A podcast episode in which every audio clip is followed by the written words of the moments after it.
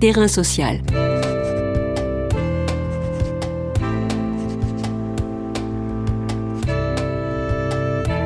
Hugues Chevarin. Anne Brunner.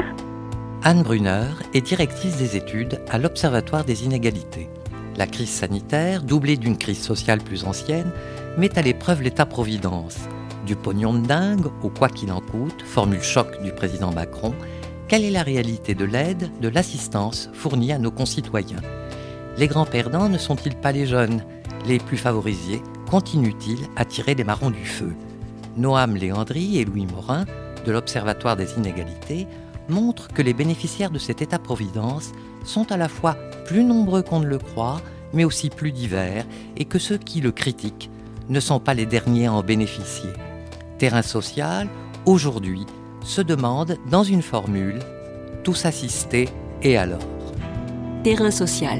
Bonjour Anne Brunner. Bonjour. Ces notions d'assister, d'assistanat et d'état-providence sont-elles récentes et portent-elles une image péjorative?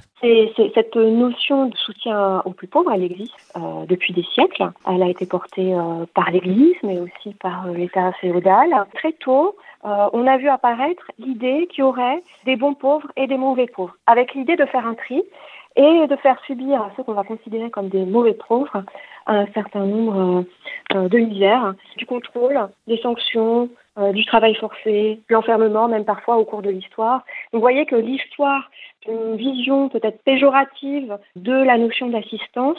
Elle n'est pas du tout inscrite dans le mot au départ. Hein, quand on pense à assister, euh, à apporter un soutien. Dans la, notion d'assistance publique, d'assistance sociale, il n'y a absolument rien de péjoratif. Mais pourtant, très tôt dans l'histoire du soutien et, et de l'assistance, il y a eu cette idée qu'il euh, pourrait y avoir des mauvais pauvres qui profitent du système. Après, on peut aussi utiliser d'autres mots pour parler de la même chose, hein, de cette idée qu'il faut apporter du soutien aux personnes quand elles en ont besoin, créer un filet de sécurité collective pour amortir les risques que de la vie. Hein. Voilà, c'est ce qu'on a vu apparaître avec la notion d'État-providence, qu'il ne faut pas s'en remettre à une solidarité privée, à la discrétion des familles ou même des villages ou des châtelains euh, ou de l'Église pour euh, régler ces questions-là, mais qu'il faut apporter des moyens convenables d'existence à tous et que c'est un droit, pas un privilège, pas quelque chose qui va se décréter euh, du point de vue du pouvoir local. Et ça, aujourd'hui, c'est inscrit dans la Constitution. L'État-providence, c'est ça. C'est le moment, euh, à mon sens, hein, où euh, l'assistance devient euh, un droit. Si au cours de ma vie, je rencontre des difficultés, eh bien, j'ai droit à une aide de la collectivité et de l'État. Quels sont les bénéficiaires de cet État-providence? Et peut-on dresser un portrait de cette France-là? Quand on parle d'aide sociale, on pense d'abord peut-être aux minima sociaux. Nous, ce sont des indicateurs à l'Observatoire des inégalités qu'on suit de près. Le nombre de personnes, par exemple, qui reçoivent le RSA ou celles qui euh, reçoivent un minimum social comme le minimum vieillesse ou euh, l'allocation adulte handicapé euh, parce qu'elles n'ont pas de ressources ou des ressources qui sont situées sous un minimum que la société estime comme indispensable pour vivre. Du coup, pour nous, c'est des indicateurs intéressants parce que, en réalité, ce que ça dit, c'est un peu l'état de la pauvreté dans notre pays, hein, l'état des personnes qui justement ne, ne, reçoivent pas, n'ont pas euh, euh, ces, moyens euh, très bas, hein, mais minimum qu'on estime qu'elles doivent avoir. Donc il y, a, y, a, à peu près 2 millions de personnes actuellement qui touchent le RSA. Si on compte en plus les personnes qui reçoivent des minima sociaux tels que l'allocation adulte handicapé ou le minimum vieillesse, ça fait 4 millions de ménages et ça ferait à peu près avec leurs enfants et leurs conjoints 6 millions de personnes. L'état social, il s'arrête pas là, il comprend aussi les indemnités en cas de maladie, en cas d'accident du travail, de maternité, les indemnités de chômage, les retraites, les prestations familiales quand on a des enfants, un, certain nombre de prestations qui sont versées à, des moments euh, dans la vie où on en a besoin. Alors, par exemple, les allocations familiales, ça représente 13,5 euh, millions de foyers. Si on compte donc toutes les personnes qui vivent dans ces foyers, ça ferait 32 millions de personnes, c'est-à-dire la moitié de la population française à un instant T.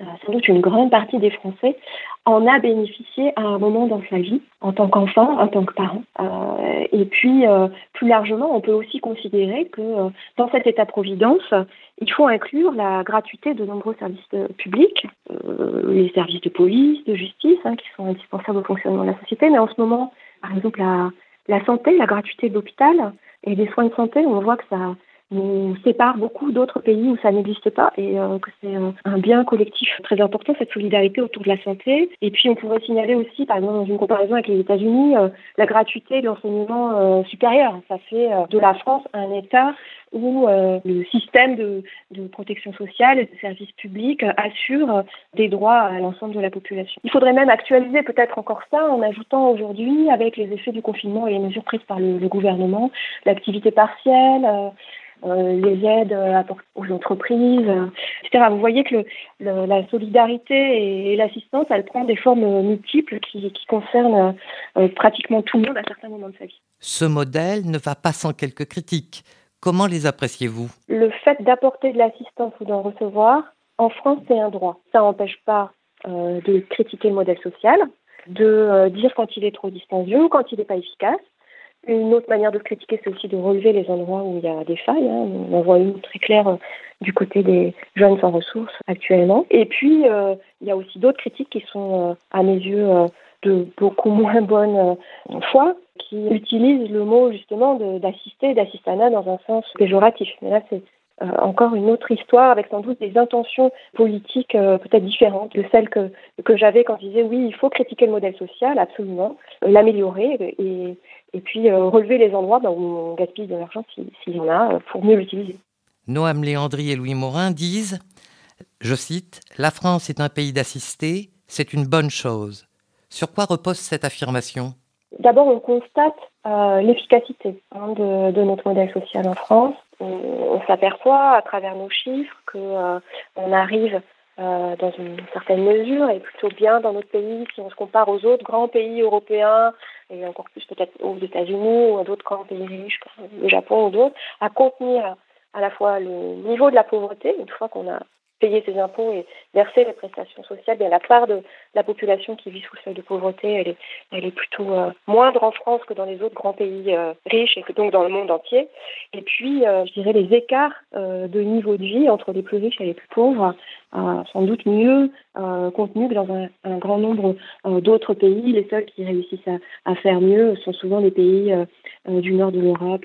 Ça ne veut pas dire qu'il ne faut pas s'alarmer d'un certain nombre de phénomènes, en particulier alors, je ne vais pas tout mettre sur le, dos de la, crise actuelle, hein, parce que moins s'en faut, il y avait, ça fait déjà euh, plusieurs euh, dizaines d'années qu'on repère une augmentation des inégalités de revenus, qu'on repère une flexibilisation du marché du travail, la précarisation, qui, pour une fraction de la population qui n'est pas, qui est pas protégée par un, CDI, euh, en particulier pour les moins diplômés, les jeunes qui arrivent sur le marché du travail avec un niveau de diplôme faible, les moins qualifiés, des ouvriers, des employés, un taux de chômage qui augmente, une précarité qui augmente et une pauvreté qui augmente dans notre pays.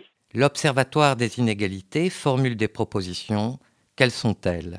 Un des endroits, euh, vous, m'invitez à, faire des propositions, un des endroits qui nous alarme particulièrement en ce moment, sur lequel on a fait, euh, qui font des propositions d'unifier les minima sociaux pour finalement arrêter de trier entre euh, les personnes en fonction de leur âge, mais de dire si on n'a pas de ressources, eh bien, on a le droit à un minimum vital et de situer ce minimum au niveau du seuil de pauvreté. C'est-à-dire qu'au lieu d'avoir des minima sociaux, le RSA, le minimum vieillesse, allocation handicap, etc., qui dépendent finalement de votre âge principalement, et d'exclure tous les jeunes de moins de 25 ans euh, de ce de protection, mais nous, ce qu'on préconise, ce serait euh, une extension du RSA à tous et surtout un relèvement du RSA au niveau du seuil de pauvreté, c'est-à-dire plutôt aux alentours de 900 euros qu'aux alentours de 500, là où il est euh, actuellement. Et est-ce que l'autre, l'autre bout de la pyramide, c'est-à-dire les plus riches, bénéficie-t-il aussi de l'État-providence? Dans les services publics, par exemple, qui sont euh, euh, mis en œuvre, financés, gratuits pour toute la population, il y en a un certain nombre qui bénéficient principalement euh, aux plus aisés. je pense, par exemple, au coût de la scolarité. Hein, si on, s'arrête à 16 ans ou si on va jusqu'au niveau grande école, eh ben, on ne coûte pas du tout la même chose à la collectivité. Hein, c'est du simple au double. Hein, euh, de ce côté-là, du côté des pratiques culturelles, je ne sais pas si je pense par exemple à l'accès au musée ou à l'opéra, euh, euh, eh bien, on finance collectivement des services qui bénéficient d'abord au de la société. C'est le cas aussi avec certaines réductions d'impôts ou certains avantages fiscaux. Par exemple, le fait d'avoir un enfant, eh bien, si vous payez des impôts sur le revenu, c'est-à-dire vous êtes euh, déjà assez aisé, ça vous apporte un, avantage fiscal, hein, puisque ça réduit votre impôt. Et plus vous gagnez, plus cet avantage fiscal est important. Un enfant de riche, finalement, il fait économiser à ses parents beaucoup plus que un enfant de quelqu'un qui sera dans un minimum social qui lui va pas payer d'impôts. Euh, la France est un pays d'assistés et que c'est bien. Et puis qu'il ne faut pas croire que euh, euh, les assistés sont forcément que ceux qu'on croit. il y a aussi évidemment en haut de l'échelle sociale des personnes qui, qui bénéficient du système. Comment oppose-t-on les uns aux autres et par quel discours Et quelles en sont les raisons? Peut-être on va revenir un peu sur les sens péjoratifs qu'on peut donner au mot d'assister ou d'assistana. Il y a une sorte de suspicion finalement que celui qui euh, reçoit une aide euh, de la collectivité, de l'État, en fait, s'il voulait, il pourrait aller travailler. Hein. Il n'aurait qu'à traverser la rue. Parmi euh, les personnes assistées, il y aurait une grande proportion de gens qui, qui, trichent ou qui fraudent. Et puis il y a une variante un peu plus subtile de l'idée souvent mise en avant pour refuser euh, plus de solidarité. Là, c'est le cas en ce moment avec les jeunes par, euh, par notre président de la République. C'est l'idée qu'en aidant, finalement, on risque de désinciter, on risque de démotiver à aller chercher du travail. Et sous ce prétexte, et bien, finalement, on préfère euh, laisser les jeunes, par exemple, de moins de 25 ans sans minimum social, plutôt que, de les sortir de la misère. Pourquoi est-ce que ces discours existent? Moi, je, verrais peut-être au moins trois mauvaises raisons. la première, c'est comme je vous disais, hein, c'est une manière de refuser la solidarité euh, collective. Et puis, euh, en prétextant le risque de désincitation, eh bien, on peut refuser un effort de solidarité euh, supplémentaire en utilisant des arguments moraux en quelque sorte, hein, puisque les valeurs, la valeur du travail, tout le monde la, partage. En tout cas, c'est largement partagé dans notre société.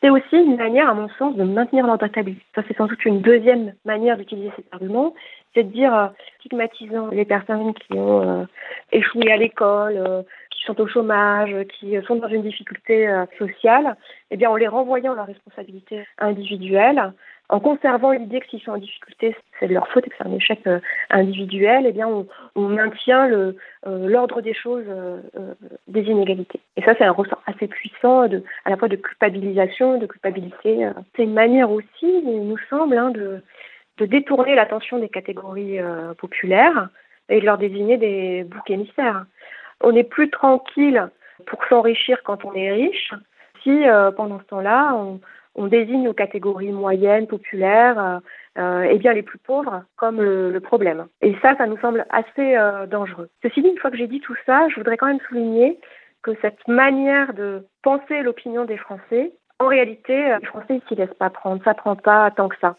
et beaucoup moins que ce qu'on croit. Il y a le ministère des Solidarités qui fait un, un genre de sondage immense auprès de milliers de Français euh, tous les ans. Hein. C'est un travail d'une très grande qualité. C'est un baromètre sur les valeurs et tous les ans, ils demandent aux Français qui pensent d'un certain nombre de, sujets en rapport avec les valeurs et la solidarité. Et on s'aperçoit en fait que euh, quand on leur pose la question, il y a 56% des Français qui répondent euh, qu'on n'en fait pas assez pour les plus pauvres. Il y en a 90% pratiquement qui pensent qu'on n'en fait soit pas assez ou ce qu'il faut. En tout cas, euh, ils sont moins de 10% à dire qu'on en fait trop. Si on leur demande pourquoi, à leur sens, a des personnes en situation de pauvreté, eh bien, il y a près de deux tiers des Français qui répondent qu'ils n'ont pas eu de chance. Et euh, beaucoup moins qui disent que ces personnes n'ont pas fait d'efforts. Donc, vous voyez, c'est n'est pas si évident, en fait, que ces discours prennent. Et quand on demande aux Français euh, si on devrait augmenter le RSA, par exemple, une mesure très concrète, eh bien, il y a près de deux tiers des Français qui disent oui. On entend beaucoup ces discours dans les médias.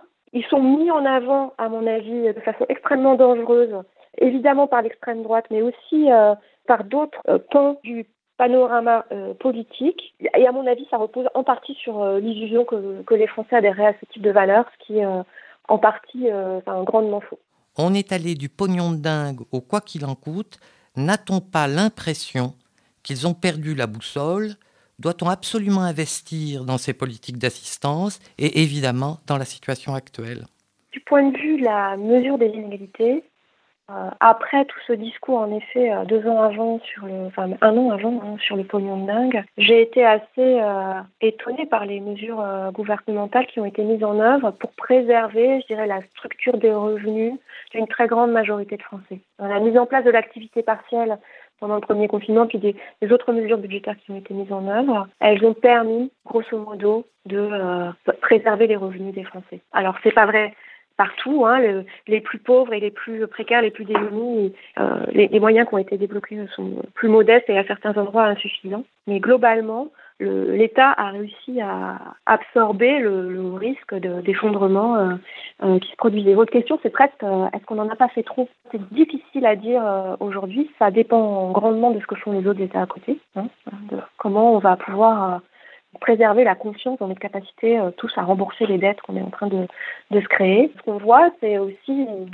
toujours une très grande répugnance à tenir un discours sur les impôts. Ce qui avait précédé la crise euh, du coronavirus, c'est pas seulement le pognon dingue hein, euh, qui date de l'été 2019, euh, si je ne me trompe pas, mais aussi un certain nombre de mesures fiscales en faveur des plus riches. Et là, qu'on voit toujours pendant cette période, c'est toujours une, promesse absolue répétée sans cesse qu'il n'y aura pas d'augmentation d'impôts. Et nous, on, on se questionne là-dessus parce qu'il nous semble qu'il y a toute une partie de la population pour qui ça va, et qui, en fait, au cours de cette dernière année, n'a pas vu tellement ses revenus baisser, ou même pas du tout. Et euh, je pense par exemple aux personnes en CDI, euh, aux retraités, aux fonctionnaires, etc. Donc une grande majorité de la population, certains d'entre eux sont aisés, voire riches, et ils ont même fait des économies, en fait, des économies forcées. Hein. Ils, prennent moins de vacances, ils partent moins loin, ils prennent plus l'avion, ils vont plus au restaurant. Ils ont accumulé une épargne très importante. Et sans doute le sentiment aussi, euh, ça c'est une opinion hein, de ma part, mais peut-être aussi le sentiment qu'ils seraient prêts à donner un coup de main là. Ils voient que pour d'autres, des petits indépendants, des jeunes qui, vont avoir du mal à rentrer sur le marché du travail, euh, des personnes qui ont euh, perdu leur emploi ou pas pu renouveler une mission d'intérim ou un CDD euh, dès mars 2020 et qui n'avaient pas assez cotisé pour avoir des indemnités chômage. Il y a des, inégalités qui, qui s'accroissent et sans doute une capacité et un, accord au fond d'une partie de la population pour contribuer à l'effort et un gouvernement en face qui continue de refuser absolument d'aborder euh, la question fiscale. Euh, et, à notre avis, là, il y, a, quelque chose qui, cloche. Merci Anne Brunner. Je rappelle que vous êtes directrice des études à l'Observatoire des inégalités. Terrain social.